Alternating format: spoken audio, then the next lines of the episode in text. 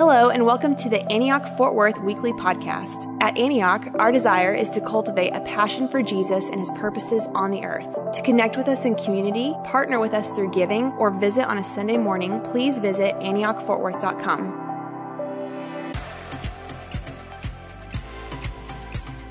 Man, I'm so excited to be with you guys this morning. I love our church. There is no other place I would rather be on a Sunday morning. You guys thankful for what God's doing here?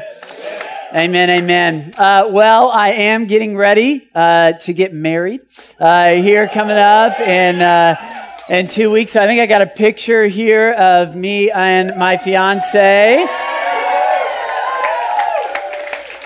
Beautiful fiance Charlotte, uh, for sure the better half of me, and cannot wait uh, to be married to her at the end of October here.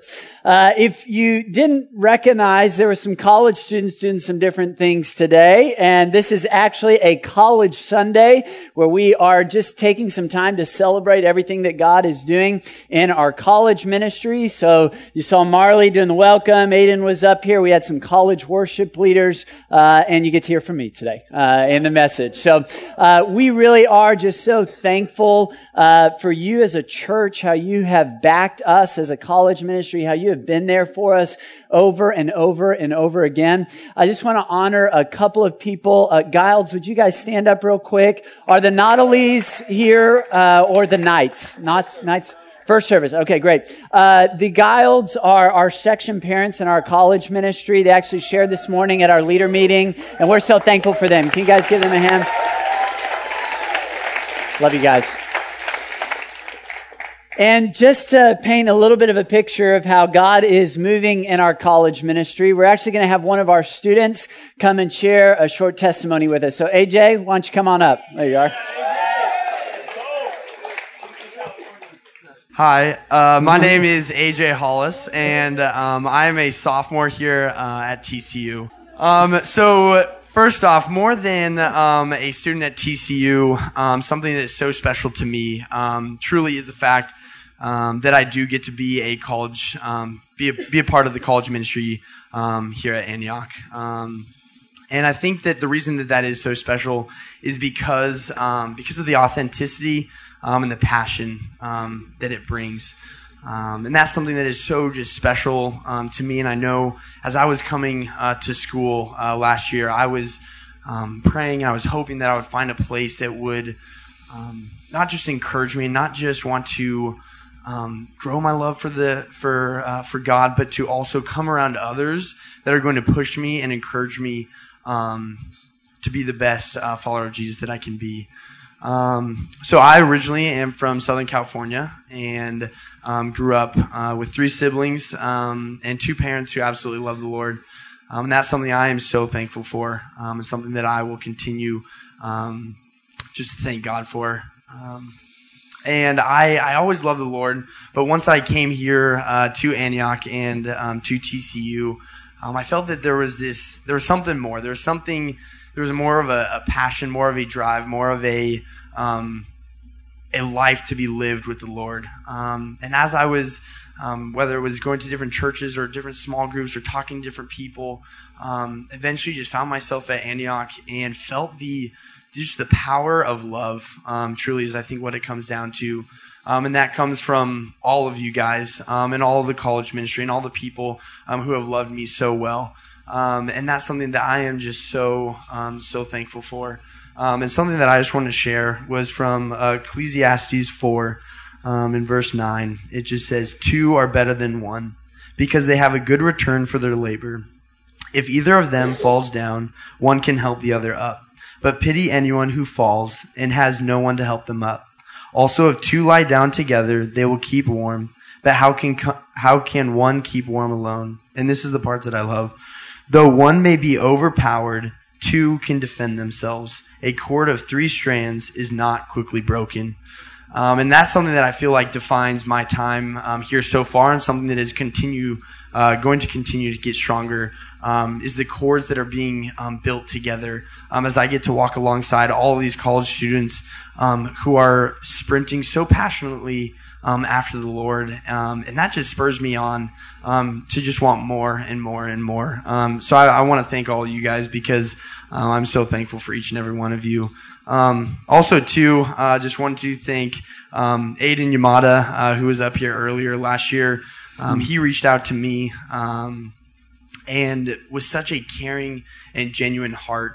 Um, wanted to get to know me better, um, simply first, but then beyond that was wanting to see my relationship and my passion for the Lord grow.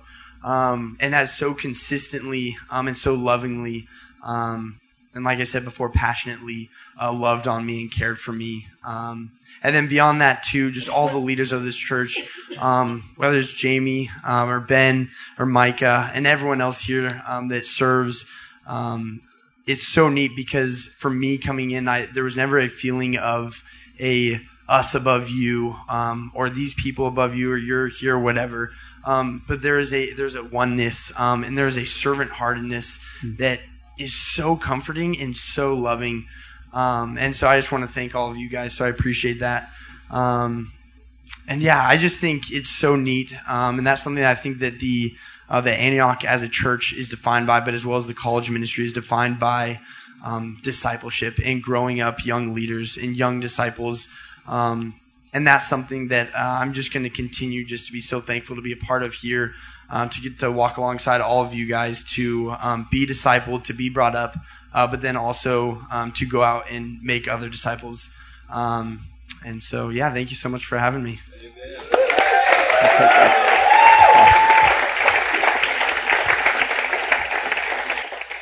Amen. Well, I love that AJ talked about the impact of discipleship. And that is what we're going to be going into this morning. And in fact, we're going to be entering into a two week series where we're going to be focusing on discipleship. And my desire for you today is that you would feel inspired, that you too are part of this incredible calling to make disciples.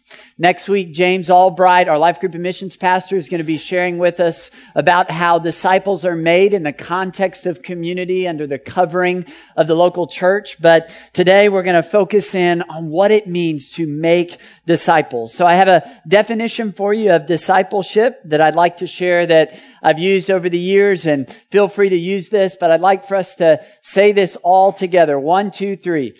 Discipleship is the process of one person helping others become lifelong obedient followers of Jesus who in turn help others do the same. I want to encourage you to hold on to that definition as we jump into the message.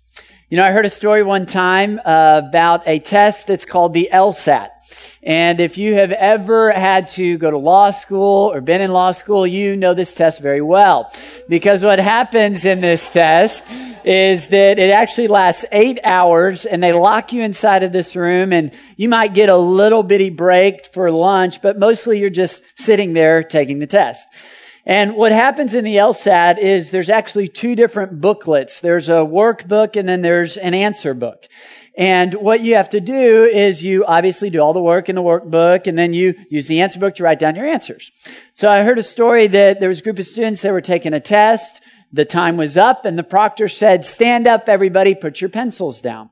So naturally everybody stood up, put their pencils down, except for one girl. She was off in the corner and she was furiously still writing down on her paper. So the proctor caught eye with it and she said, stand up, put your pencils down. And the girl is still writing, writing, writing. And so the proctor walks right over to the girl standing right next to her and goes, stand up, put your pencils down. She goes, okay, and puts her pencil down. So she goes outside and, and the students are like, what were you doing? Like, why were you doing that? You could have forfeited your whole exam. She said, Oh, I wasn't working still. I just forgot to put my answers down in the answer book. She said, I only transferred over 50% of my answers. Uh oh. And when I was thinking about that, I thought, you know, I wonder for us as believers, if sometimes we get so caught up in the workbook of the Christian life that we forget to look at the answer. We forget to look at maybe what Jesus was trying to speak to us is the main thing. And y'all, I love this book so much. I love the Word of God. And if I, as I have studied the Word of God over the years, I really truly believe that the answer book of the Christian life comes down to two simple words, and that is make disciples. Make disciples. Matthew 28 verses 19 and 20, Jesus speaks and he says, Go therefore and make disciples of all nations, baptizing them in the name of the Father, the Son, and the Holy Spirit, teaching them to observe all that I've commanded you. And behold, I am with you always to the very end of the age. Jesus is saying, I have been given authority from my Father. And now I am going to use that authority for one purpose. And that is so that you now can go and make disciples. If you flash forward four chapters earlier in the book of Matthew, in Matthew 24, you'll come across this verse, Matthew 24, 14, where it says that this gospel will be preached to the ends of the earth and then the end will come. So the space between the calling that we've received in Matthew 28 and the end coming in Matthew 24 is what I like to call the discipleship gap. And you and I are called to be discipleship gap fillers. I truly believe that Jesus could come back in our time. Like that that actually could happen as we embrace this calling on our lives to make disciples. There'll will come a time when we will all here, here stand up, put your pencils down. The answer will, the question will be, did we really focus on the main thing? So over the next 20 minutes, we're going to talk about the why, the who, and the what when it comes to making disciples. So everybody say why. why. Everybody say who. Everybody say what. Point number one, if we're going to make disciples, we have to understand why it was important to Jesus why it mattered to him. If you have your Bibles, you can turn to Mark 3. We're going to be in verses 9 through 14. We're going to be looking at why discipleship is something that Jesus valued. Picking up in verse 9, Mark 3 says this, and he told his disciples to have a boat ready for him because of the crowd, lest they crush him. For he had healed many so that all who had diseases pressed around him to touch him. And whenever the unclean spirits saw him, they fell down before him and cried out, You are the Son of God. And he strictly ordered them not to take, not to make, uh, not to make him known. And he went up on a mountain and called to him those whom he desired. And they came to him. And he appointed twelve whom he also named apostles, so that they might be with him and he might send them out to preach. So I want to call your attention to a few things in this passage. And the first one is in verse nine. It says that he told his disciples. And I want us to focus in on that word disciple. And I think it's interesting that Jesus doesn't say he told his Christians. Okay? That word Christian is actually only used three times in the entire New Testament. But that word disciple is used a lot more. Anybody have any ideas? How many times it's used? College students, you can't answer. A lot, okay? 261 times to be exact, okay? 72 times in the book of Matthew, 46 in Mark, 37 in Luke, 78 in the Gospel of John, and 28 in the book of Acts. And you know, we have called ourselves Christians today, but I wonder if that really was Jesus' original intention. Because if you look at Acts 11, what you'll find is that the disciples were first called Christians at Antioch.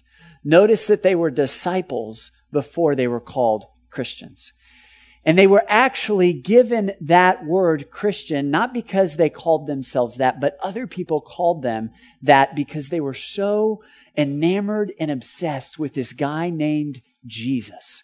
And they just wanted to be around him all the time. And in the Gospels, you never see Jesus saying, go and make Christians.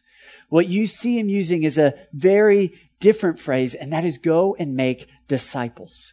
So where does that word disciple actually come from? Well, it comes from the Greek word mathetes, which means student, pupil, or apprentice.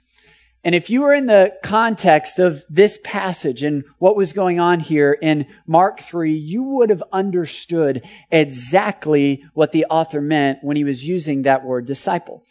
Because if you were from the ages of 6 to 10, you would be sent to a Jewish rabbi for you to start memorizing the first five books of the Torah. The books of Genesis, Exodus, Leviticus, Numbers, and Deuteronomy, the first five books that we have in the Old Testament. And during this time, the rabbi would ask you a number of questions like, what do you do when you encounter a man with leprosy? And the rabbi would be looking for that kid that just had the it factor that one day that kid would come underneath that rabbi and become their disciple. And that's actually where the word disciple comes from. And if you were asked to do that, it would be a huge honor. You would leave your family, you would leave your home, you would leave your friends so that you could go and learn from that rabbi. And if you ever had a question, you would go to the rabbi and you would say, Rabbi, what do I do? And before the rabbi even answered that question, you knew that you were just going to say yes to whatever answer was given to you because the rabbi had your best interest in mind. What's the point? Well, if you flash forward in the New Testament, you'll come across this one verse that makes this connection for us of this word rabbi. And that's in John 20, 16, which says, Jesus said to her, Mary. She turned and said to him in Aramaic, Rabboni, which means teacher. And just like the Jewish students would sit at the feet of their rabbi, Mary would say, There's no place that I would rather be than sitting at the feet of my rabbi. And I wonder for us guys as a church, what would it look like for us to be so covered in the dust of sitting at the feet of our rabbi that it marked our lives forever? I believe that our lives would go from what major should we have in college or how many kids we should have or what our family should look like to Jesus, whatever you say, I'm willing because you have my best interest in mind. Second thing I want to call your attention to in this passage is verse 13. And it says that he called to those whom he desired. Everybody say desired. So notice that before Jesus calls the disciples, he desires to be with the disciples. And I just want to pause and say, Jesus wants to be with you. Jesus wants to be close. And wherever you are at, Jesus wants to draw near. He's not pushed away by your past. He's not pushed away by the things that you're going through right now. He wants to be a part of everything that is going on in your life. And I believe this verse is showing us that our ability to make disciples comes first from being disciples. We can't produce work for Christ unless we are able to rest in the finished work by Christ. And as disciples, we are not actually made to carry burdens. Okay? Scripture says that we are sheep and Jesus is our shepherd. And the last time I checked, sheep are not burden bearing animals. Okay? Like, I wouldn't go on a big hike up a mountain and say, I'm going to go rent some sheep to help me out. That wouldn't make sense. We are called to lay our burdens at the feet of Jesus. But here's what we do sometimes. And I'll be the first to say that, that I have done this, especially recently. Even this week, I found myself doing this. So just welcome to my life, all right, and what's going on. So here's what we do. We take our burden and we go, all right, Jesus, I know your character is that I'm going to lay this at your feet. So we come, we lay it at the feet of Jesus, and it's there. And we're like, Jesus, you got it. Well, if you're just going to stand there, Jesus, and we pick it right back up and we hold on to it again. But you know, that's not what Jesus invites us into. He says, cast all your cares on me because I care for you. Cast everything at my feet and I will meet you where you're at. I think if we want to make disciples, we have to first understand that we are disciples. And you know, when I was a kid, something that I liked to do was to put salt on my food. Don't ask me why, but I just did. I like to put salt on my food. And we'd sit around the dinner table and I would reach for the salt shaker. And my mom would say, Ben, don't reach for it. Just ask and I'll give it to you. It's the same way with Jesus. In Matthew 10, it says, How much more does our Father in heaven who gives, love to give good gifts to those who ask him? Where do you need Jesus to meet you right now? Where do you need him to come close? That is the foundation of what it means to make disciples. Last thing I want to call your attention to in this passage is verse 14. I'm going to read it one more time to keep it in context for us. And he appointed 12. Everybody say 12? 12. Whom he also named apostles so that they might be with him and he might send them out to preach. So up until this point, Jesus has healed a lot of people. So naturally, you heal people, others start to follow you. Okay, that, that makes sense. All right. But then Jesus does something crazy earlier in this passage, and he tells his disciples, he says, I don't want you to go and tell anybody what is going on. So raise your hand right now if you are either a business major or you work in the business world in some way. Raise your hand. Okay. Awesome. That's a lot of you. All right. This is not a great business strategy. Okay. The masses are gathered. People are getting healed. And Jesus is like, don't tell anybody. Okay. So either Jesus is not trained in the ways of the 21st century, or he actually has a completely different strategy that he's trying to communicate with us. Because in our minds, bigger equals better. More people leads to a bigger impact. But Jesus flips that script on its head and he gives us something brand new. And in one fell swoop, he steps in and he says, I'm not looking to fascinate the masses. I'm just looking to invest in a few people who invest in a few people to change the world. I don't need to build my own platform. And this is how Jesus spends the majority of, your, of his time. If you look throughout the Gospels, although Jesus spoke some amazing sermons, he really spent the majority of his time just investing in a few people. It was his number one strategy for reaching the whole world. It is God's plan A, and there isn't a plan B. So that brings us to our second point that if we're going to make disciples, we have to understand who Jesus was focusing on. Everybody say who. So I want you to think about it this way. When it comes to the who, think about a few. When it comes to the who, think about a few. So Jesus makes this revolutionary strategy even more simple for us. Because although he had 12 people that he was investing in, there were actually three that were even closer with him. And those men were Peter, James, and John. And if you look at the Gospels, what you'll find is that Peter, James, and John were with Jesus in his most intimate moments at the Mount of Transfiguration, at the Garden of Gethsemane when Jesus is, is in anguish. And I think Jesus is trying to help us understand that we don't have to invest in the masses to change the world. So I want you to imagine right now that all of you are lost and I am the only follower of Jesus in the room. Okay. Sounds prideful. All right. Just imagine that all of you are lost. Okay. And I've decided that at the beginning of the year, I believe that God has called me to make a few disciples. So I'm going to pick a few disciples. Mike, stand on up for me. Weston, stand on up for me, bro. Were you? Yes, right there. There you are. Okay, let's get Chris, stand on up for me. All right. So I've selected these three guys as people that I'm going to invest in for a year. Okay. So we're going to go to Avoca. We're going to go to Panera. We're going to hit all the local Fort Worth places and it's going to be great. And we're going to talk about our lives, talk about what Jesus is doing. We're going to pray for each other, hold each other accountable, and it's going to be powerful. Now, at the end of the year, I'm going to go to these three guys and say, all right, guys, I want you now to go and do with three other people what I just did with you. So you guys go and pick three other people. And if they pick you, stand on up for me. Ready, set, go. Here we go. Here we go. Pick them fast. It's not rocket science. Jesus will lead you. Amen. That's the Holy Spirit. Okay. Here we go. All right. So at the end of year one, we would have 12 people who are now more in love with Jesus because of discipleship. Okay. So at the end of year two, your discipler comes to you and says, I want you guys now to go invest in three other people. So raise that go. Pick three other people, all of you. Don't get insecure if you're not getting asked. This has nothing to do with you.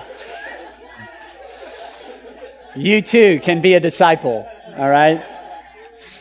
Okay, awesome. At the end of year two, we would have 48 people who are following Jesus because of this powerful method of investing in a few people. All right, so one more time, end of year three, all of you go and make three disciples. Ready, set, go.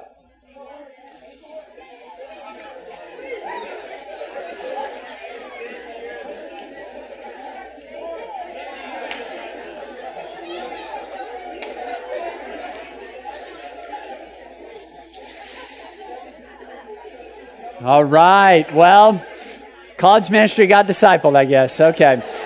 Uh, and the youth ministry. Amen. All right. there would be 148 people following Jesus at the end of year four. Give yourselves a hand. Good job, guys. John, sit down. What I love about this strategy is that it is so much more simple and it's less intimidating. And that is the difference between multiplication and addition. With just one follower of Jesus in the whole earth and this humble strategy, you could reach the entire world in 16 years. It's similar to the parables of the leavened bread and the mustard seed, where the smallness of the means is contrasted with the greatness of the end. Quiet and unassuming is the mustard seed, but great is its growth. Two of my favorite men in Christian history are men by the names of George Whitefield and John Wesley. And if you don't know about them, they were both founders of the Methodist movement and today, today now the Methodist Church. And these men were famous for the things that they did, but they had one key difference. George Whitefield was a profound speaker and an amazing evangelist. And if you're an evangelist, amen, more power to you. That's awesome. I'm not, this is not against evangelism, okay? But Whitefield was a profound evangelist and Wesley was more quiet, more unassuming. But guess who had a greater impact in their lives? John Wesley did. Why? Because he was a disciple maker. And while Whitefield traveled and he spoke to large audiences, Wesley stayed close and he invested in a few. And near the end of his life, George Whitefield wrote this down in a bibliography that he went to John Wesley and he said, My brother Wesley has acted wisely. The souls that were awakened under his ministry have persevered. This I neglected, and my people have become like ropes of sand. Wesley understood that in order to reach the many, you might consider investing in a few. And I think that's what Paul was trying to tell us in 2 Timothy 2 2. And the college students know this is one of my favorite verses in the Bible. I use it all the time. But Paul says to Timothy, and what you have heard from me in the presence of many witnesses, entrust to faithful men who will also be able to teach others also. And what I love about this passage is that right here in one verse, you have four generations of discipleship that are represented. Paul says, Timothy, my brother, everything that I have learned, I'm now entrusting to you, Timothy.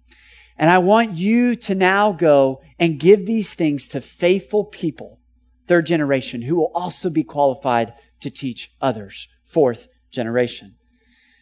And I believe that Paul's trying to say that I don't want to invest into a pond, but I want to invest in a stream that's going to go beyond me. I don't want to buy into the version of Christianity that turns into a pond without any outlet, but I want to be like a mountain stream that has continuous life that's flowing from it.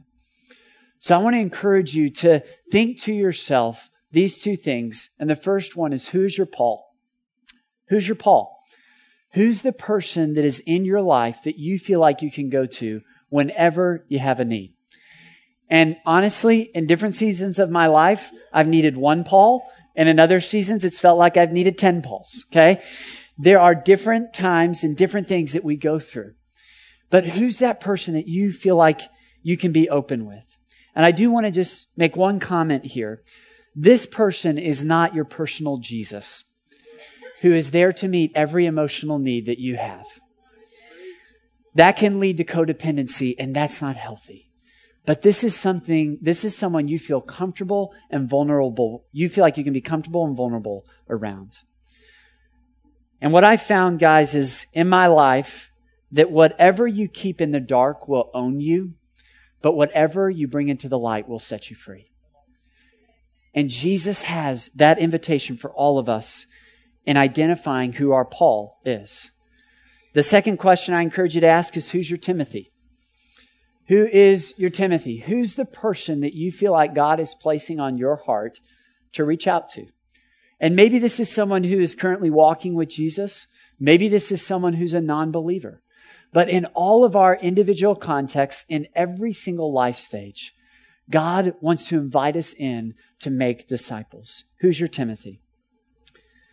So this brings us to our third and final point. If we want to make disciples, we have to understand what Jesus was doing. Everybody say, what? All right, I'm going to invite AJ to come on up here again. Let's give AJ a hand. So, uh, the college students know I like to use illustrations, props, usually when I'm speaking. So here we go.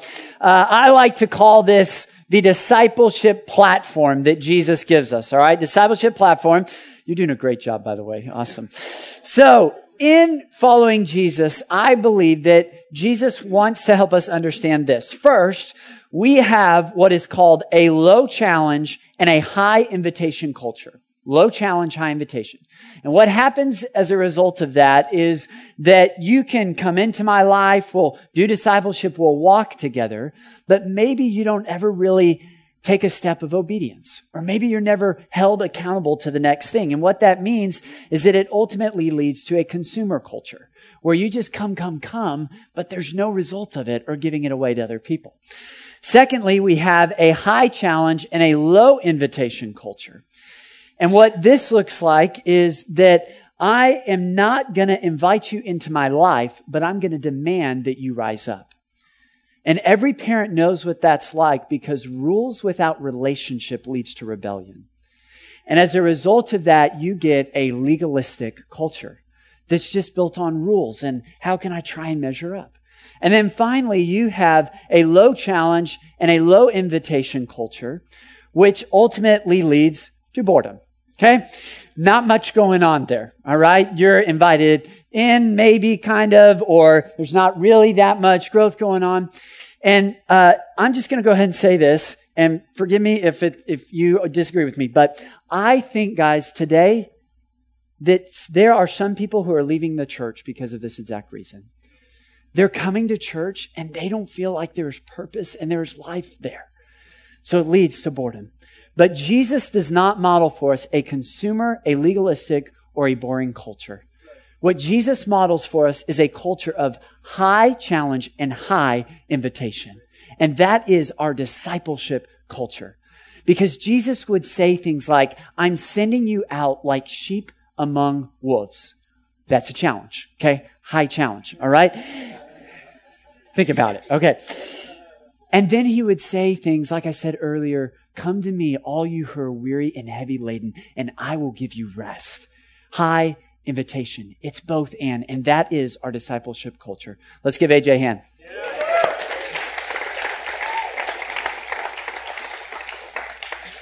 So everybody say high challenge. Everybody say high invitation. As we wrap up, I want to give you three simple practicals for how you too can be a part of this culture that Jesus has called us to. And the first one in making disciples is to pray. We must talk to God about men before we talk to men about God. Identify the people. Uh, I, I'm just going to keep going. Identify the people in your life that you feel like God has called you to and commit to pray for them for six weeks and watch what God will do. You will be amazed. Just write them down on a, a piece of paper and in your time with God in the morning, pray for those people. It's a very simple way that we can make disciples. Secondly, is to build relationships. People are not our project. They belong to God. Disciples will become who we are and not what we say to them. I remember when I was in college, I had the privilege of getting to live with uh, the founders of the Antioch movement, which is Jimmy and Laura Seibert. And I remember that my experience with them was not about what they said to me, but it was me just watching the way that they were living their life. It was seeing the way that they were following Jesus that caused me to go, I want that. I want whatever they have. Your life is the greatest testimony that you have to offer other people. And you know, Jesus modeled for us what it looks like to meet people right where they are at. If you look at Luke 5, verses 5 and 6, it says, And Simon answered, Master, we toiled all night and took nothing, but at your word I will let down the nets. And when they had done this, they enclosed a large number of fish, and their nets were breaking. Simon was a fisherman. He needed fish. Jesus puts fish in the fisherman's boat. He meets him right where he's at, and he provides a practical need for him. Simon had an occupation, but Jesus had a preoccupation, and that was getting into Simon's world and helping him to take one more step in coming close to Jesus. The last practical for you is to be, be la, la, la, la, is to be consistent. Be consistent. I have three questions that I like to ask in all of my discipleship times that I'll use these often and you can use these. You can use your own questions. You can apply these to your life stage. But the three questions are, how is your relationship with God? How is purity going? And purity affects everything that we do. Purity of the mind, the heart, the soul. And then finally, who are you reaching out to? And typically what I do in my discipleship times is I'll just get a, a group of people together and we'll talk through these things. And I share this with you because this is, this is simple, but I also want to help us understand that when it comes to disciple making, consistency trumps content every time. Most of us can probably trace our change or our transformation in Jesus back to one or two life changing relationships that we had with somebody else, somebody who was consistent in investing in our lives. The power is in the mundane. As we wrap up together, I believe that there is an invitation for all of us to be a part of this culture that Jesus has invited us into. So as we wrap up, I want to invite you to be standing with me. I want to invite the worship team to come forward as well.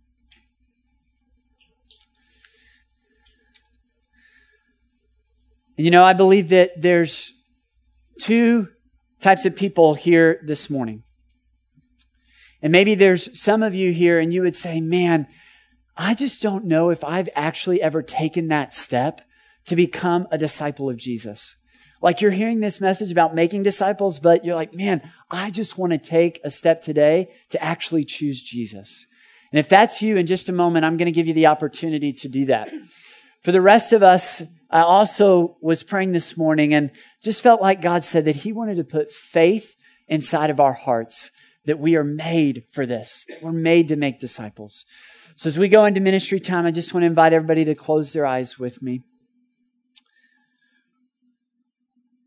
Jesus, we thank you for the calling that you have given us in Matthew 28 and in Matthew 24. And God, we embrace that calling with open arms this morning. And Jesus, we know that you are the author of life, that you have come and you have rescued us. And so, for those of us here today that would say, Man, I just haven't actually crossed over the line and said, Jesus, I want you to come and live inside of my heart. I'm going to give you that opportunity right now. And what I'm going to do is I'm going to count down from three. And when I get to one, if you want to receive Jesus into your heart, I just want you to boldly raise your hand right where you're at. Three, Jesus is the name that is above every other name. Two, he died on the cross for you and rose back to life, defeating sin and death once and for all so that you could have a relationship with God again. One, if you want to receive Jesus in your heart right now, would you just raise your hand right where you're at? With every eye closed, just right where you're at, if you want to receive Jesus. Amen. Amen. Amen. Again, with your hand raised right there, you can just pray this simple prayer after me. You can pray this in your heart or you can pray it out loud. You can just say, Jesus, today I run to you. I choose to leave my old life behind. And instead, I receive your amazing grace. God, today I choose to walk in your love and to enjoy all the life and the peace and the truth that you have for me. In Jesus' name, amen. You can put your hand down. We're celebrating with you. That's awesome. That's a great decision today. For the rest of us, with your eyes closed still, if you would say, uh, just as I was talking, that you just want fresh faith for God to fill you with faith, that you are part of this calling to make disciples, would you too just raise your hand right where you're at? It's right where you are. Jesus, I thank you for every hand that is raised right now. And Jesus, we choose to be those who invest in a few, who invest in a few, not so that we can get fame ourselves, but so that you can be glorified. And God, I'm asking that faith would arise in all of our hearts this morning, Jesus. That you would put just a fresh amount of, of your Holy Spirit, Jesus, so that we too might be able to make disciples. We love you, Jesus. We honor you. Amen. You can open your eyes.